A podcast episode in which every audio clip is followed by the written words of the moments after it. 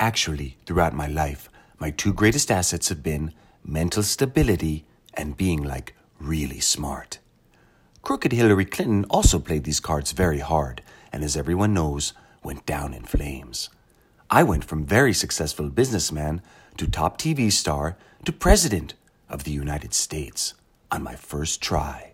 I think that would qualify as not smart, but genius, and a very stable genius at that.